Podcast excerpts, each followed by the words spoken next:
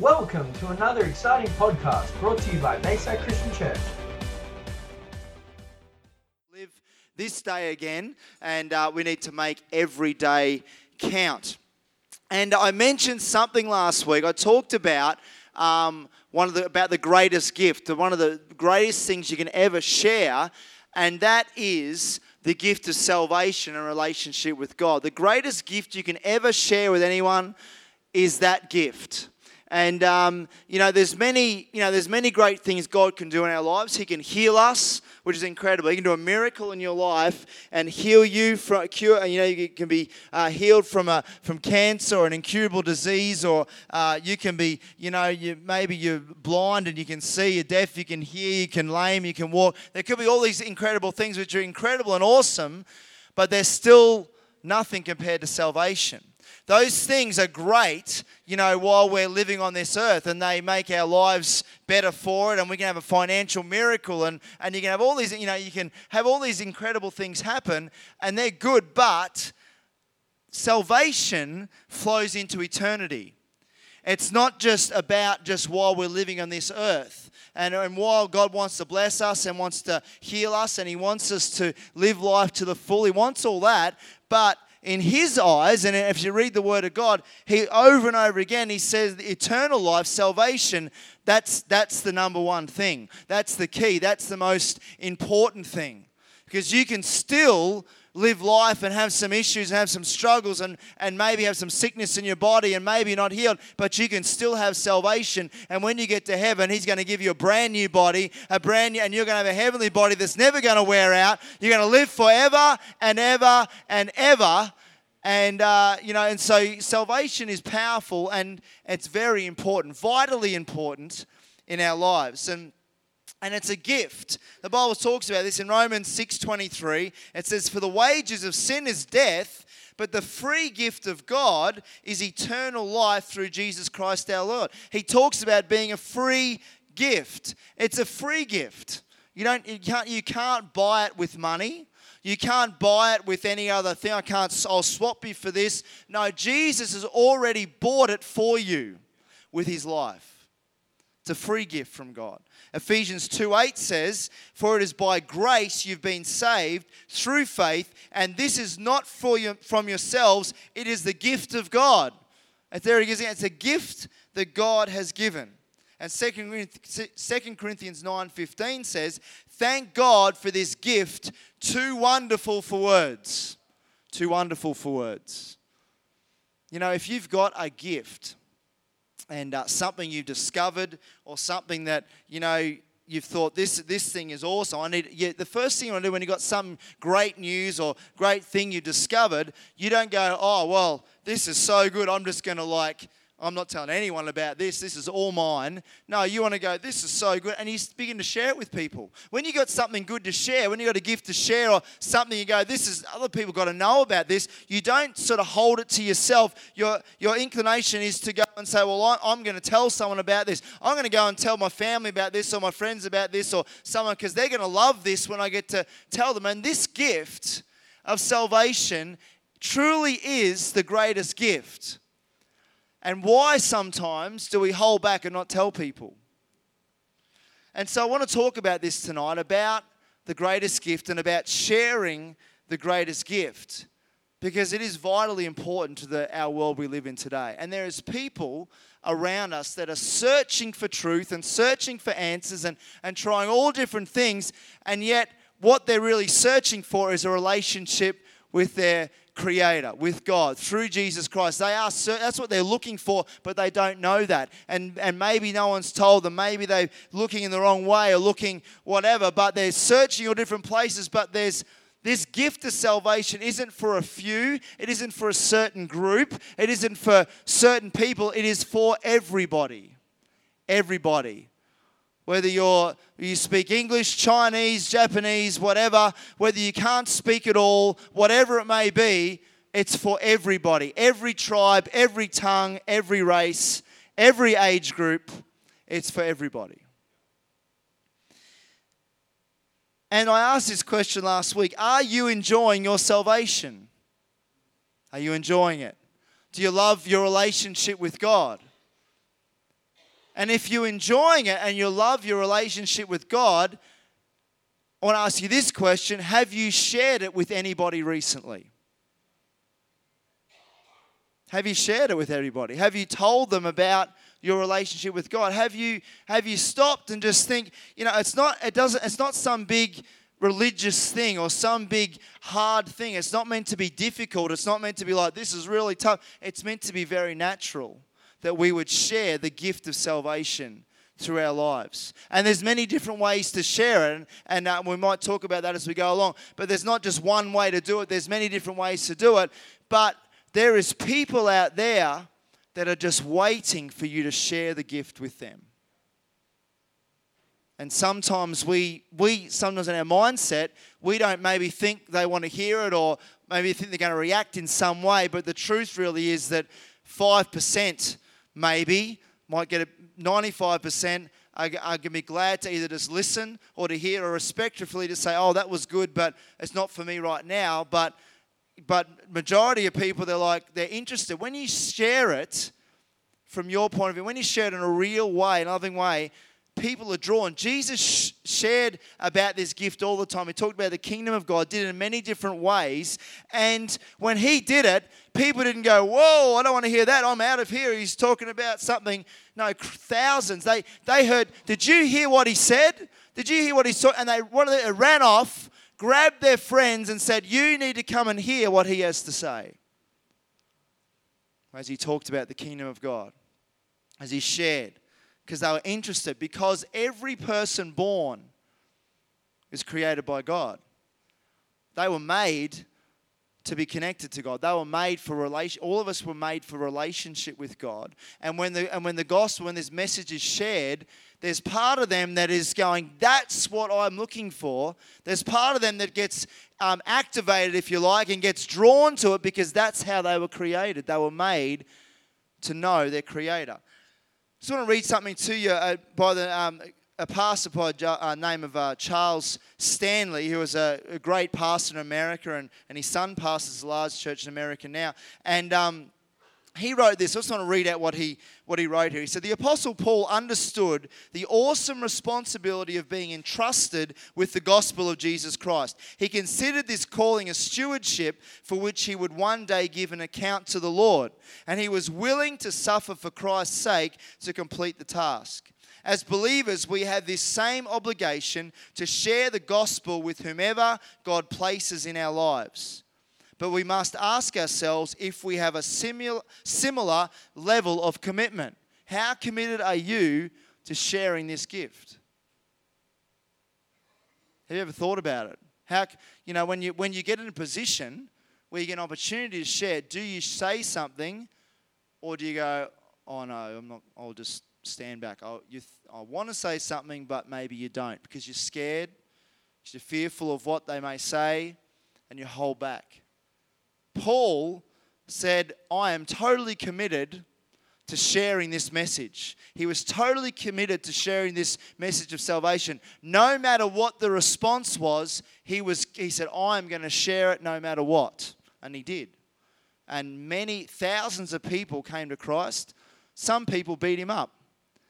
Some people he eventually died for his, you know, faith basically. And and so but you know, the, he was living in a time of great persecution and all this kind of stuff was going on. But he was so committed to it that he said he knew the power of it, and thousands of people were transformed. Churches were planted all over the place that grew into thousands of people in churches, all because he said, I'm committed to share this message no matter what. Paul felt compelled to tell people about Christ. In fact, he said, Woe is me if I do not. In 1 Corinthians 9:16.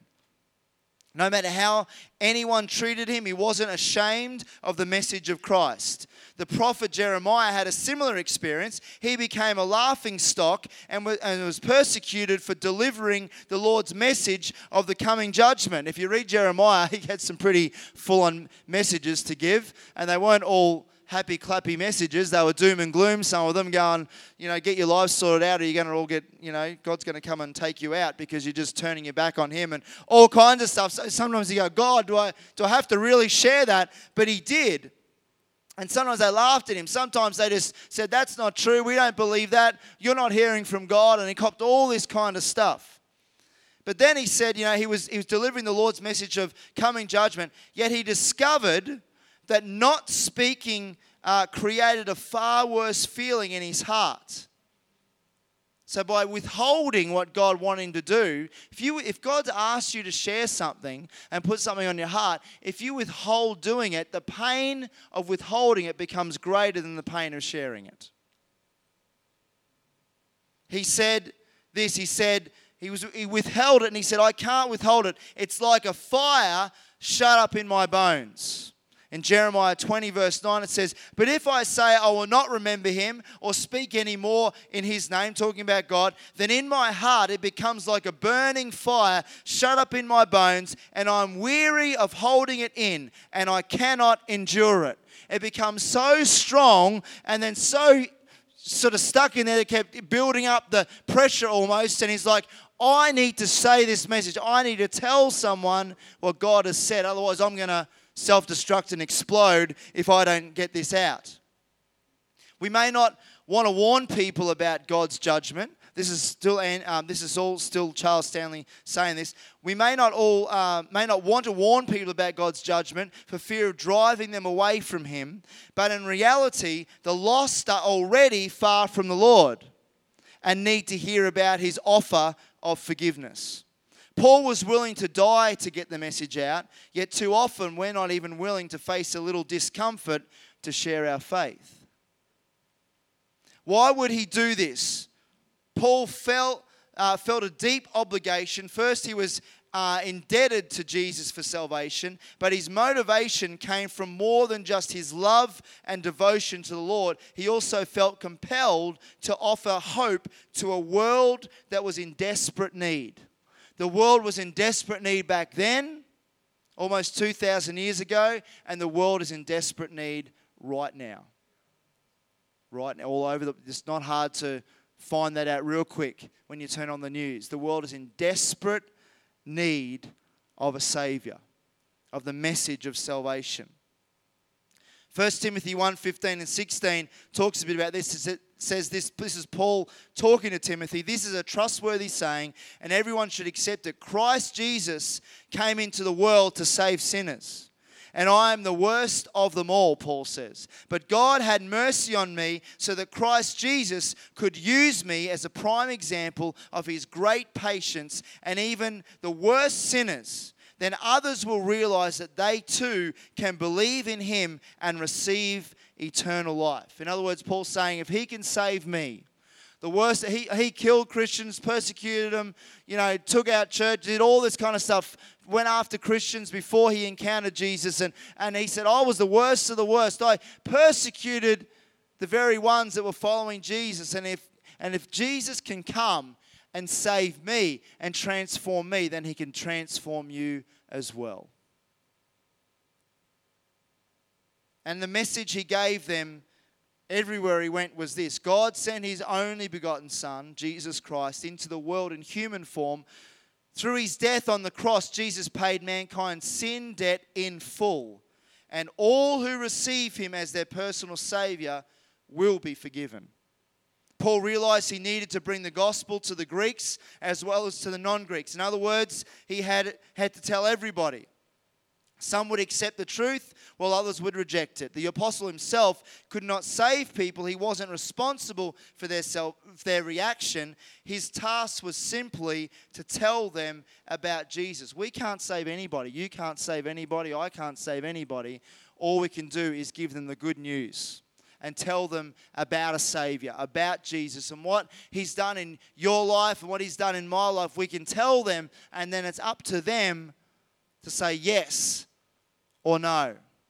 It's totally up to them. God gives us total free choice, but He does say to us, share it. Go into all the world and preach the gospel.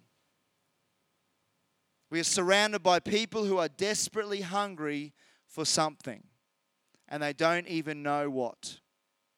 Yet we have the answer and the responsibility to share it. Never be ashamed of the best news ever offered to mankind. It can change someone's eternal destiny. Never be ashamed of the best news there is, the best news for mankind.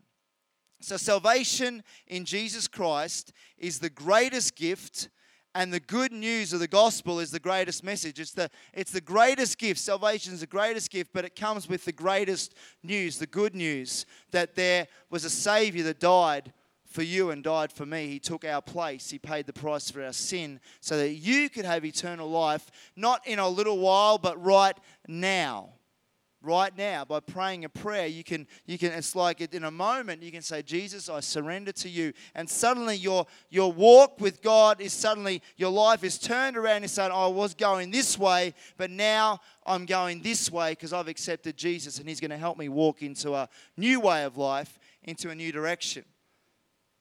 But to share this message well and often because anyone can share the message. You, you, can, you can surrender your life to Jesus and, and say, I'm going to follow him. And straight away, you can start to tell others. And there's no limitations on doing that. And people have done that. And God's used people to do that instantly the moment they've gotten saved and, and started following Jesus. But to do it well and to do it often, we need to have a close relationship with God through Jesus Christ and a genuine love for people. Anyone can share the message, but when you share it, you want to do it well. You want to do it with a when when your relationship with God is close and when you know Him, the, the message comes out with God's love all over it. And when you have a genuine love for people, no matter who they are, then it's like it's like it's like they can tell, you know, someone can tell when you really love them and care for them or when you don't. People can tell that, okay? It's and we all know that. Some, sometimes people will just be chatting to you, and they, you know, you might be at a shop, and you, you know, when you're at the cash register or a shop or something, and, and someone says, "Oh, have you had a nice day?" And sometimes you can tell they're asking because the boss has said, "Make sure you ask that each person that comes through the register that you have a nice day." So they go, have a nice day today and there's like a robot talking to you and, and you can kind of tell that but then you get other people that are like you know i hope you have a great day and this is the total difference and you can tell and people can tell the same we can religiously go you should accept Jesus because you're going to go to hell. You don't want to go to hell. You want to go to heaven. So if you accept Jesus and, and all these, name all these scriptures and just do it and, and say you need to do that, otherwise you're, you're going to perish. And you can say it real religiously, real harshly, or, or whatever. And they go, I don't want that.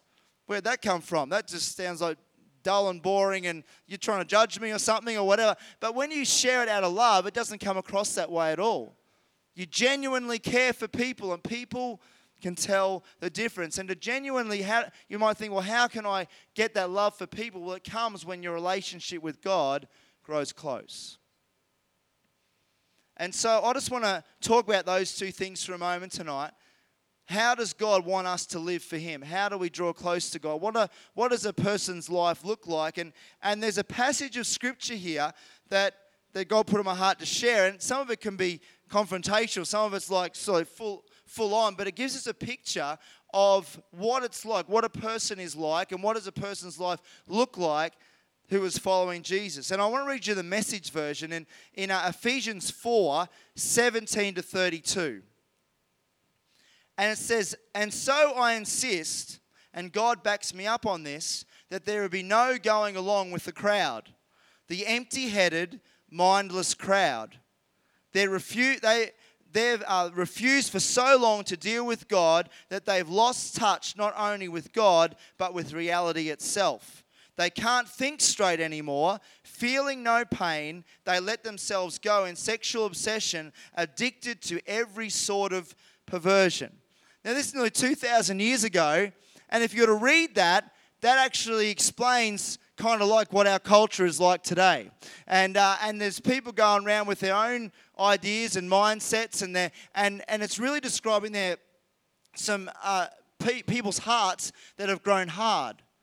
When it says they they don't feel no pain, it's like they they don't care anymore.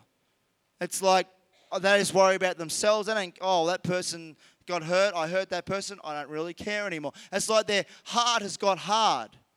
And who, who's met people like that? They've had hard hearted heart. It's like, and you're going, oh, man, what's happened to you?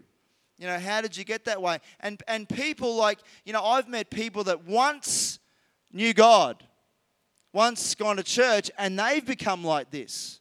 And Paul here is talking here to Ephesians, to the church in Ephesus, and and I've met them, and maybe they, because you know, maybe they, when they were younger, they got sort of religion shoved down their throat, and it was dry and boring and very black and white, and they wasn't ever really relationship, and it was like do this or do that, or and it was and it was like came across that way and they thought i don't want any of that. And then and then and people try to push things on them and so their heart gets harder and harder. And, and maybe people get hurt by someone they trusted or or hurt by a family member or someone that said yeah i'm i, I care about you or that but then they've hurt them. They've said something or done something to them that's hurt them and then their trust is broken and their heart grows hard. And so there's people walking around in our world with hard hearts there's many others that are walking around with very soft hearts and are ready to receive the message, but there's others that it's like they're hard hearted. But do you know what? God loves the hard hearted person just as much as those with soft hearts. He loves that person with a hard heart that has said all kind of profanities and all kinds of stuff to God and, uh, and, and you know accused God of everything and God's taken yeah you can say whatever you want that I, I still love you still love you arms are still open Jesus still died on the cross for them. And so there's people in our world that that describes what people are. They're addicted to all kinds of stuff. There's addiction to all kinds of sexual stuff today that's everywhere on movies, everywhere you go, there's always some connotation and something. It's all woven into people's thinking and mindset, and, and they're just living that way and obsessions with, you know, all kinds of things. And but it's, it's Paul saying that that's not the way to live. It was like that 2,000 years ago, still like that today. There's people around all through history, there's people like that that God loves, that God is reaching out for. Then he says this, but that's no life for you. He's talking to the church here. You learn Christ my assumption is that you have paid careful attention to him, been well instructed in the truth precisely as we have it in Jesus. Since then, we do not have the excuse of ignorance. Everything, and I do mean everything, connected with that old way of life has to go. He says, everything, and I do mean everything connected with that old way of life has to go. That's what God says to, to the church, to, to Christians here in Ephesus. He said it has to go. It's rotten through and through. Get rid of it. And then take on an entirely new way of life, a God fashioned life, a life renewed from the inside and working itself into your conduct as God accurately reproduces his character in you. I'm going to read that again. A God fashioned life, a life renewed from the inside and working itself into your conduct. That's the things you do, the way you act, what you say. As God accurately reproduces his character in you. God actively reproducing his character in you. I want you to think about your life for a moment. Is your, has your character changed in the last six months? Is God actively reproducing His character in you? When you look back over the last 12 months, even, or six months, whatever it may be, you might look back and go, are you, are you kind of, have you been changing? Have you been changing like to be more like what Jesus says, what you read in the Word of God, what God says you should be, the way Jesus lived, and the way, and I'm talking about your thinking, your mindset, the way what how you speak, how you act, what you say, how you treat people, how you think of people. Has, have you noticed? Have you been, are you thinking differently now about people than you did six months ago? Are you speaking differently? Are you are you acting differently? Have you stayed the same? Has things just kind of like not changed at all? And you go, well, I think I'm kind of the same as I was six months ago. Have you gone the other way? You're thinking, well, maybe maybe in that area, maybe I've gotten worse. But God's plan for your life is that God accurately reproduces his character in you. That, that passage of scripture right there is a picture of salvation. It's a picture of the greatest gift. It's a picture of what God wants to do. He says, when you come in contact with the message. And when you get when you surrender your life to God and when you realize that Jesus Christ has died for you and you want to know him and he comes and lives on the inside of you and the Holy Spirit is within you he says from the inside out you begin to change. You begin to change. Your character changes. If you have an encounter with God you cannot not change. And if you aren't changing, you go, well, how come I'm not changing? What there's something not right, something hasn't happened right if I'm not changing because it clearly says all through the Word of God when we encounter Christ and surrender to Him that we will change. If you're not changing, it may mean there may be some areas of your life that you have not surrendered to Him. And that's usually where the battle lies. You're thinking there's a battle in your mind, there's a battle in your heart, there's a battle with something, and maybe it's connected to your old life. That doesn't mean that God's given up on you. That doesn't mean that you're no good. It doesn't mean that God says, well, that's no good. Wait, wait, sort that out and then come follow me. No, He says, I will help you. But the, the thing you need to do is recognize what where in my life, if, if I'm not growing in that area, what needs to change? What haven't I surrendered? What has to change? It's a picture of salvation. This is God's desire for everybody, even those that are hard hearted, even those that are, would say, I reject you, God, I want anything to do with you, God. He still wants to do this in them. He wants to change them from the inside out. I, uh, I want to share a story. I, I shared this story on Tuesday with the transformation guys. And, um, and some of you may have heard this before, but I, I love this story because it was such, such an impacting uh, point in my life. And uh, when I was about 16 years old, I went on a camp, and um, and it was a teen challenge camp. And some of you know what Teen Challenge is organisation, and like like transformations, similar to transformations. And and there was um, and they helped teenagers and stuff like that. And they were running this camp, and uh, this is about 20 odd years ago. And, and uh, we're down on the Sunshine Coast, and, and, me and a couple other guys were who living in Hervey Bay were traveling down uh, with one of the other leaders, adult leaders, and we were going as leaders on the camp, and we were kind of like assistant leaders and because we were a bit younger, and uh, we're enjoying the camp but helping out and things like that. And there was about 40 to 50 people at least uh, coming on this camp, and a group from a few other youth groups, and and then they bust we arrived at the camp early, and they bust a bus arrives from Brisbane, about a um, about a 15 or 16 of them on a 20 seat bus, something like that. I bus these kids, and some of these kids that came were straight off the streets of Brisbane.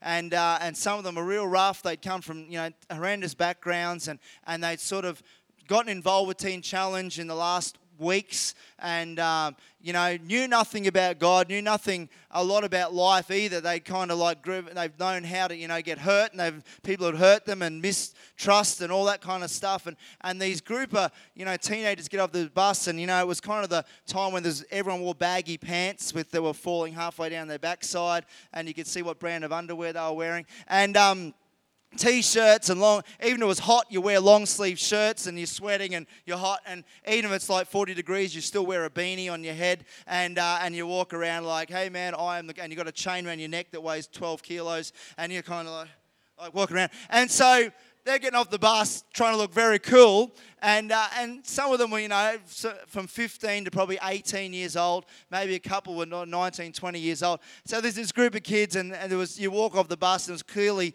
you know, a couple of guys that were definitely the leaders, and everyone was just tagging along. And, um, and so we get there, and in the camp's food, and there was all food and activities, and it was a great fun camp. Heaps to do, water activities, swimming, and all this kind of stuff. And and so that, but their group, they wouldn't sit with anyone else. They're sitting in the corner and uh, sit with their own group or whatever. And they were just like, we don't want to be here, you know. And they, they didn't pay to go. Someone paid for them to go, and we just want to do our own thing. And no one's going to tell us what to do. And that's an attitude, you know. And it's like they walk in a room, and the atmosphere was like you could just tell, you know, they'd walked into the room without even looking. And um, so anyway, but you know, people in the camp you know, we still accepted them for who they are. We didn't judge them. We didn't talk down to him or just we, you know, he said, you know, why don't you come and you know, um, you know, hang out with us and and play a game of cricket, do this or whatever. No, don't want to do it, and and they just didn't want to join in, and so they were doing their own thing. Anyway, so after this. That was day one, and second day we were playing this game um, up in this room. There's a room upstairs, and we're playing this game, this chocolate game where you put a bar of chocolate in the middle, and,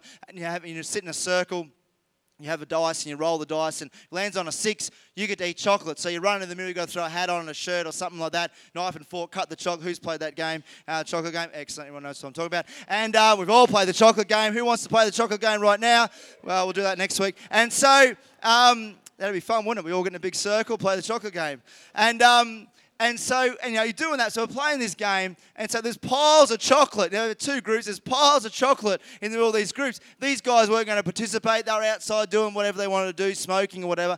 And um, next minute, they they sort of walk in the door. They see the chocolate, and they think, oh, we're going to flog the chocolate, you know? And so, like, and it's like I'm tearing in, you know? And one of these guys grabs the chocolate, all of it in the middle of the group, and it's tearing out the door. And our youth pastor at the time, his name's Dale, used to play first grade for Canterbury. And so he could, he could tackle someone really good. And he was strong, stocky guy. Anyway, and so this kid's running for the door with the chocolate. Dale comes from sideways, totally takes him out horizontally. He just flattens the guy. Guy flies across the floor and like is half knocked out kind of thing. And, and it's like and the chocolate flies everywhere. There's bits of chocolate and paper and stuff flying everywhere, all that. And that was the end of the chocolate game after that. And so this guy gets flattened and then he just gets up and goes, oh, and it takes off out of it, just runs out of the place. And, and so that was the camp was happening. And uh, so, was, and so and things escalated from there. And so, um, and then that by the end of that night, you know, they didn't want to join with anything. They were arguing with people, you know, asking them to do something. No, I'm not going to do it. And they just, you know, they'd stand there. And by the end of that night,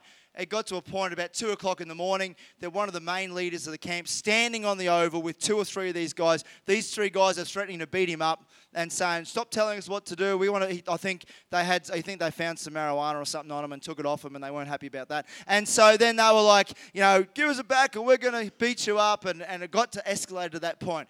And every night it's a Christian camp, okay? It's how a great Christian camp. And so um, that's how we run all our camps. And so. Um, and, uh, and so by that, you know, every night we got music happening, got a band. It was only a real simple band, guy on keyboard singing, guy on guitar, and, and uh, could play right really well. And, and that would do a few songs and someone would speak a message. We're t- two nights, we're the last night, we're a three night camp. And last day, these guys still weren't getting involved. And, um, and so by the third night, they eventually on the third day, oh yeah, we'll, we'll, we'll come and sit in the meeting. They can sit in any meeting. So they're sitting up the back. It's like you set up all the chairs and you've got the back row. They grab the back row chairs, walk them to the very back of the back of the thing, as far away from the front of the building as possible and sit there so they can be separate from everybody because that was a cool thing to do. And so, um, and they're sitting there and there's about probably eight or nine of them by this group. The others in the group are kind of sitting with everyone else and joining in a little bit. And anyway, and we start to, um, we're in this meeting, and I can still remember the song. And it says, "You um, me from the miry clay, miry clay, and um, uh, my Savior, you know, talks about Jesus and how He taken us out of the clay and molded us into something brand new. And this guy starts singing this song, and just the guy on keyboard, him singing, that was it. And the presence of God invaded the place in a moment and I can still remember it, and I can still feel the presence of God every time I say it. It, it came so strong that, that people in their seats were just sitting there and all of a sudden just started crying. And then all of a sudden, one by one, without anyone saying anything, getting up they started walking out the front and dropping to their knees and started crying out to God. And then I remember I was at the front and I got up and I just, you know, walked out the front and the power of God hit me. And I think for an hour I was just crying and sobbing in God's presence. And then, you know, this went on. He played the song. We were playing the song for at least an hour. The same song over and over and over again. It didn't get boring. And nothing, it was like, this is like the best moment in the world. Like there was the power of God just filled the place. The love of God filled the place. And so then, for, then about after an hour, I'm, see, I'm seeing people, this whole altar is just filled with 30 or 40 young people crying before God, and a few of the leaders are starting to help and pray for a few people, and God's touching people and healing people and all kinds of stuff. And then I sort of stopped and I turned and looked around, and these guys who are up the back, in the back row, they'd actually moved to the back row of the seats. They'd actually moved a bit closer, and they had their hats on or whatever, and I could, enough I could see, and underneath their hats, I saw tears streaming down all their faces. They were crying and weeping. And then all of a sudden, one of them, you know, it only takes one, one of them who was the leader, gets up out of his seat and he walks to the front and he crumbles in God's presence. He just drops to his knees. And then all the others came out, and every single person on that camp got saved. Every single person gave their life to Jesus. Not one. And so, and and I thought, man, this is the, the message, the this message of salvation, the presence of God, the good news of Jesus Christ, the love of God is the greatest message. Because it can it can take the hardest heart. Four days, you would, you would look at those guys and think, there's no way that they're going to like give their life to. There's no way that God's going to do anything in their life because their hearts are so hard. They've been so broken, so hurt, carrying so much pain. But three days later, they were totally transformed. They, they had an encounter with God. And the next day, you would think we're on a totally different camp were like they were like sitting down with everyone, talking with everyone, and I'm like, man, these guys, and they were in a moment, they were just t- different people.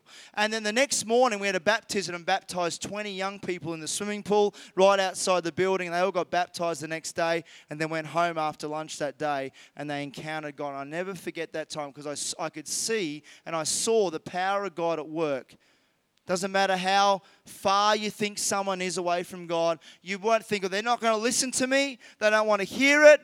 But you never know what God will do by you sharing the message. You never know what is going on in their heart, what's going on in their mind. You never know what God will do. He goes on to say this, Paul says, what this adds up to is this, okay? We're talking about God changing us. No more lies. No more pretense. Talking to people in the church. Tell your neighbor the truth. In Christ's body, we're all connected to each other. After all, when you lie to each other, you end up lying to yourself. He starts to talk about some things and addresses some things and says, This is how life should look. Go ahead and be angry. You do well to be angry, but don't use your anger as fuel for revenge. And don't stay angry. Don't go to bed angry. Don't give the devil that kind of foothold in your life. Did you use did you used to make ends meet by stealing? Well, no more. Get an honest job so that you can help others who can't work. Watch the way you talk. Let nothing foul or dirty come out of your mouth. Say only what is what helps. Each word a gift. Is every word you say a gift to someone else? Don't grieve God. Don't break his heart.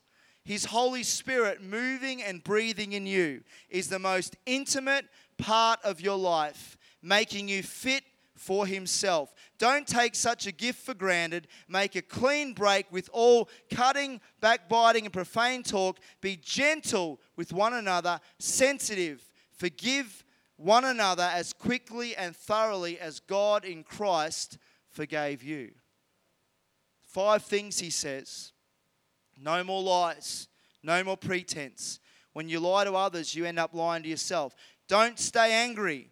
Don't go to bed un- angry. Don't give the devil a foothold. Do not steal. Get an honest job so you can help others who can't work. Watch the way you talk. Let nothing foul or dirty come out of your mouth. Say only what helps. Each word is a gift.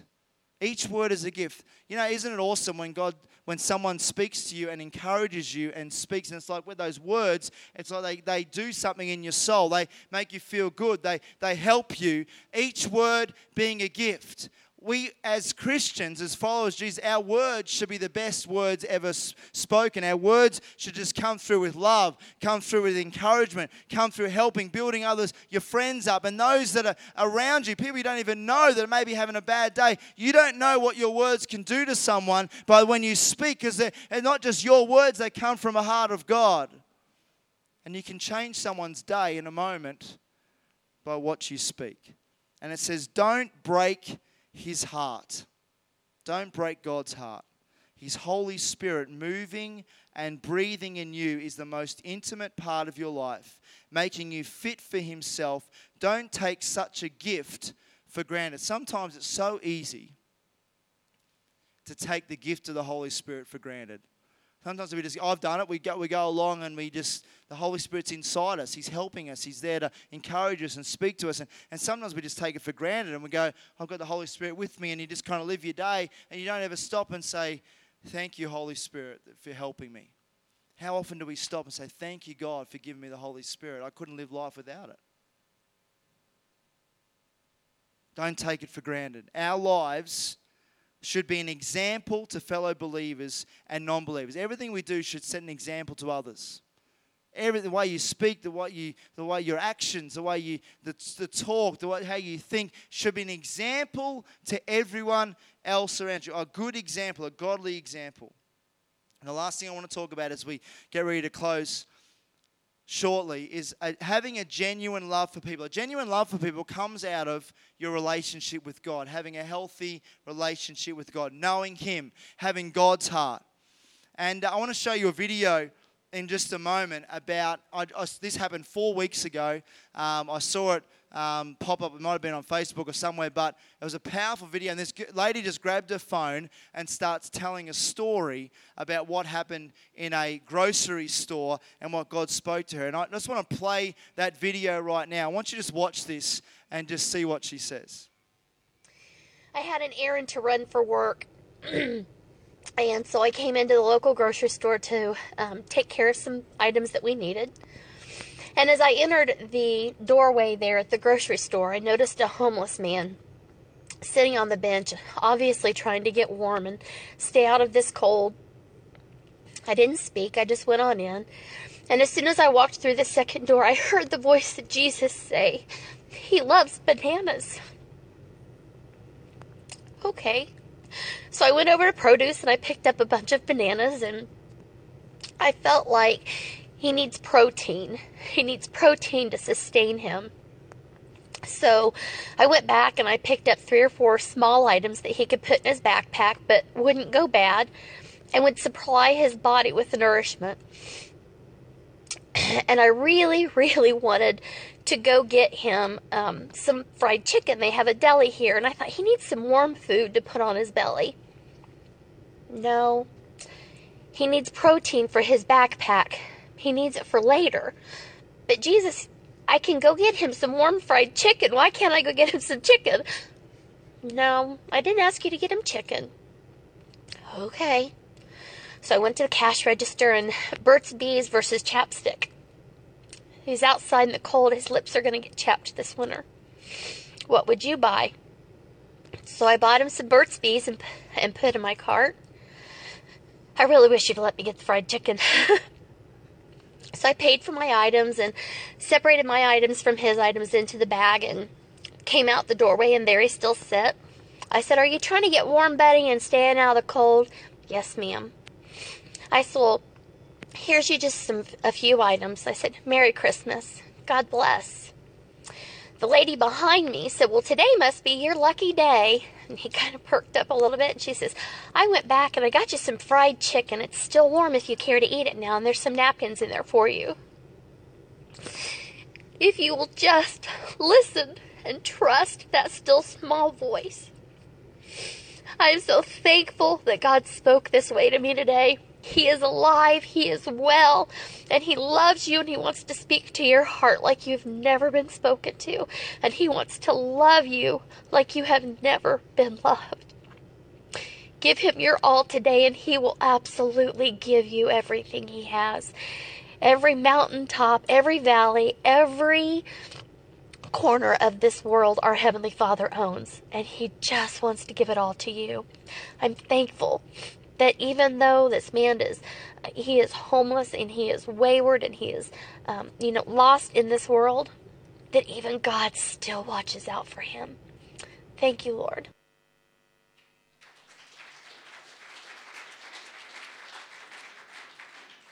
Does uh does god speak to you like that? Because he wants to. That's the holy spirit speaking. You sort of think you know, it's like she wanted to get chicken, and God says, No, he doesn't need chicken. Got that covered already. She didn't know that, but had someone else buying the chicken. She had to get bananas and a few other things. But isn't it powerful? You know, that, and that's what I'm talking about. That that every day the Holy Spirit wants to speak to you like that, and and bring people in your path into your world. That you can you know, because this message isn't about you just speaking, you know, a bunch of scriptures or speaking this or speaking that you can you can say it by your actions by buying something by being generous. You can you can do it by giving something. You can do it by speaking something. You can do it in many different ways. The gospel is presented in many different ways and god wants to use you to do that. So worship team you want to come on up.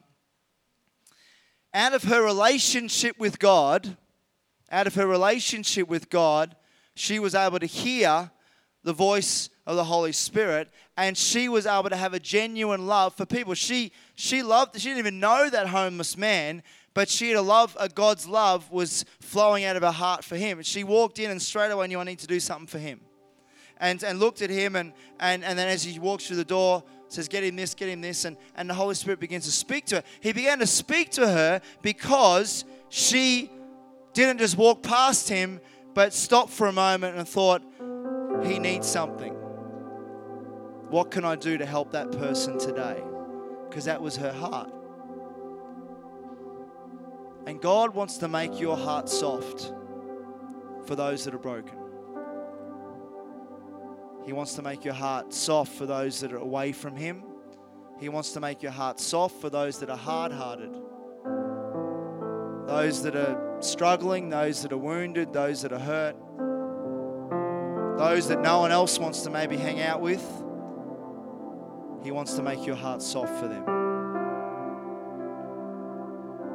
It says in 2 Corinthians 5:15 that he died for everyone so that those who receive his new life will no longer live for themselves, instead they will live for Christ, who died and was raised for them.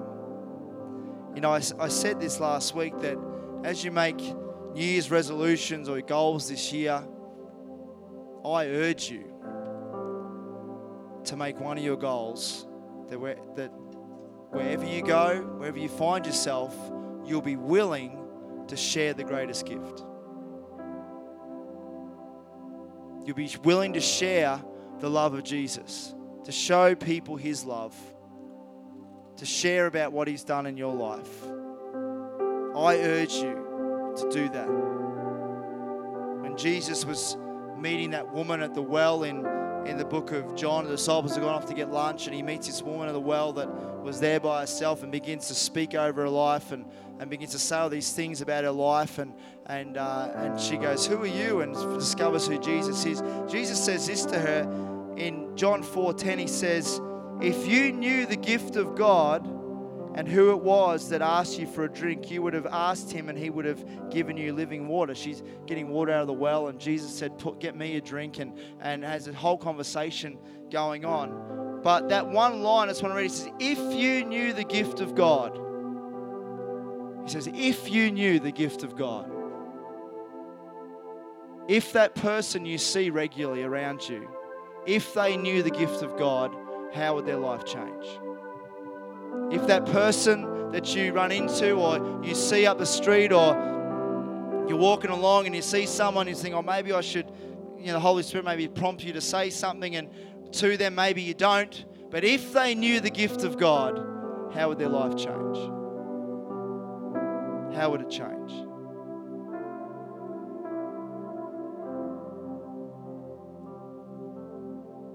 And I want to challenge you tonight that 2017 God wants hundreds of people to know Him in this city. And He wants us to share, to not hold back. Don't hold back. Don't hang on to the greatest gift, but openly share it. Share His love and what you say, or what you do, how you think of others. Don't get caught up in the busyness of life and think, I haven't got time, I haven't got time. No, if you haven't got time to share it, then your life is upside down. Then your life is messed up. You need to get it in perspective because this is the greatest gift. This is the greatest thing you can ever share. It's eternal, has eternal consequences. Other things will affect people in their life they live for 80, 90, 100 years on this earth or more. But this gift, will affect eternity forever. It's change someone's life for eternity by sharing the greatest gift, the gift of salvation, the message of good news about Jesus. Why don't you stand tonight?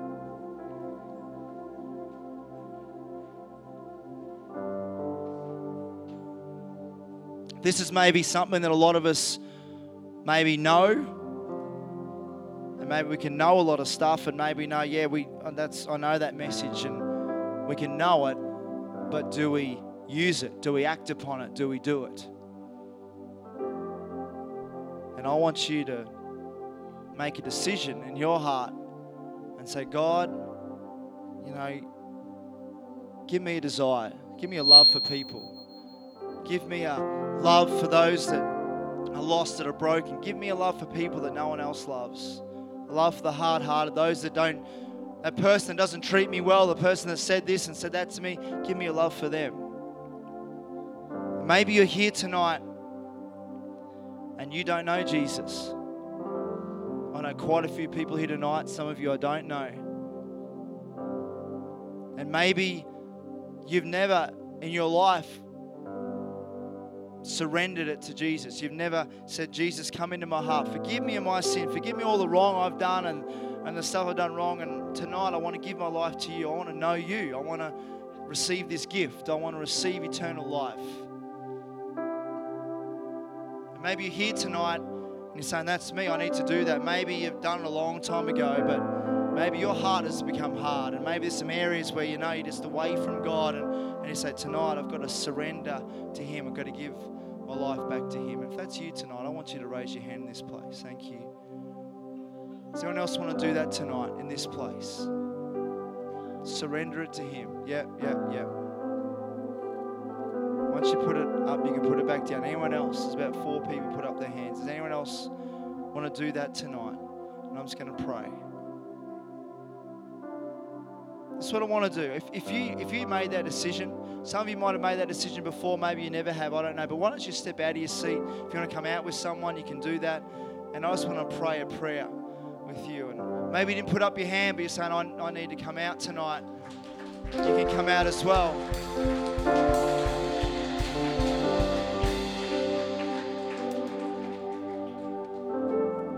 That's awesome. Has anyone, has any of you guys never done this before? Never done that before? That's awesome. That's cool. Everyone else, and some of you have maybe done that before, but you're just you're making a decision to again a recommitment, and, and others have come out to support you guys. That's awesome. What's your name? Jacob's a cool name. That name's in the Bible. You need to go find Jacob in the Bible and read about Jacob. God did some great things in Jacob's life. And uh, what we're going to do is simply is this, and, and, and we're going to pray together. I'm going to pray a prayer and asking God to come into our lives, to forgive us of our sin. And the Bible says if you confess with your mouth that Jesus is Lord and believe in your heart that God raised him from the dead, you shall be saved. And that's what the decision you've made tonight. You stepped out and said, Jesus, I want to receive you. I want to receive forgiveness. And when you pray this prayer, you will at that very moment. So I'm going to pray this prayer. You might want to close your eyes and let's pray this together. Father God, I come to you tonight and I thank you for sending your son, Jesus, to die on a cross for my sin.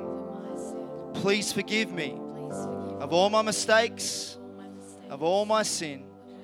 I give you my life right now.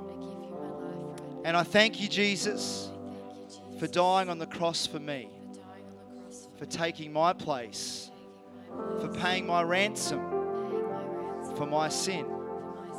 And right now, I ask that you come and live inside of me. Help me to know you. Lead me, guide me, and speak to me. I thank you for it. In Jesus' name. Amen. Stay tuned for another exciting podcast brought to you by Bayside Christian Church.